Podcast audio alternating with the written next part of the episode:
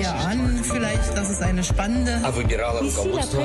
Very, very hot. lo mejor de lo mejor. Europe 1. La revue de presse internationale sur Europe 1. Nous irons ce matin en Algérie et en Italie. Première étape, Londres. Bonjour Anaïs Cordoba. Bonjour. À la une en Angleterre. Alors la presse britannique revient sur le tollé provoqué par Boris Johnson qui a comparé le choix de la liberté des Ukrainiens au vote sur le Brexit. Des propos condamnés par des députés britanniques de tous bords, même des conservateurs, comme Tobias Elwood, cité par The Independent. Comparer le combat des Ukrainiens contre la tyrannie de Poutine au vote des Britanniques pour le Brexit nous décrédibilise sur la scène internationale. Le Daily Mail relève que Catherine Colonna, ambassadrice française à Londres, a retweeté ces propos. Boris Johnson a agacé ses voisins européens alors que les relations avec le Royaume-Uni commençaient juste à se détendre, note le Financial Times, qui cite l'ancien Premier ministre suédois. Il appelle Bruxelles à ne pas inviter Boris Johnson au futur sommet européen sur l'Ukraine, comme cela a été suggéré. Merci Anaïs Cordoba. Direction Alger maintenant. Bonjour Nourchaïn. Bonjour. À la une chez vous.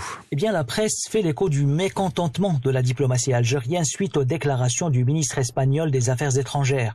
En effet, José Manuel Alvarez a affirmé que l'Espagne soutient l'initiative d'autonomie du Sahara occidental présentée par le Maroc, rapporte le journal Liberté. Ainsi, Madrid a rompu sa position de neutralité. Il n'en fallait pas plus pour hériter au plus haut point le gouvernement algérien qui a immédiatement rappelé son ambassadeur à Madrid, car l'Algérie reste attachée à l'indépendance du Sahara occidental, un processus engagé par le peuple sahraoui depuis les années 70 sous l'égide de l'ONU.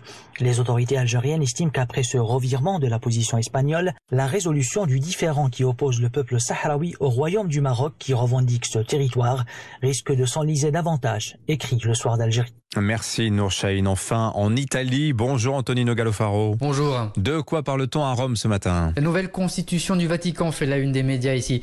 Une nouvelle curie romaine au service des pauvres, au titre par exemple La Repubblica, qui explique que le texte dessine un nouveau gouvernement du pape. Pour la télévision publique, la RAI, il s'agit d'une véritable révolution qui a introduit un changement profond et radical. Par exemple, il suffira d'être baptisé pour remplir un rôle de pouvoir, donc même les laïcs, les hommes comme les femmes, pourront être nommés à la curie romaine. Le document systématise de nombreuses réformes déjà mises en œuvre ces dernières années, détaille encore Vatican News, le média officiel du Saint-Siège, et Avvenire, le journal des évêques italiens, lui fait écho. La nouvelle constitution complète un travail de réforme lancé lors du conclave de 2013, celui qui a choisi François pour réformer l'Église.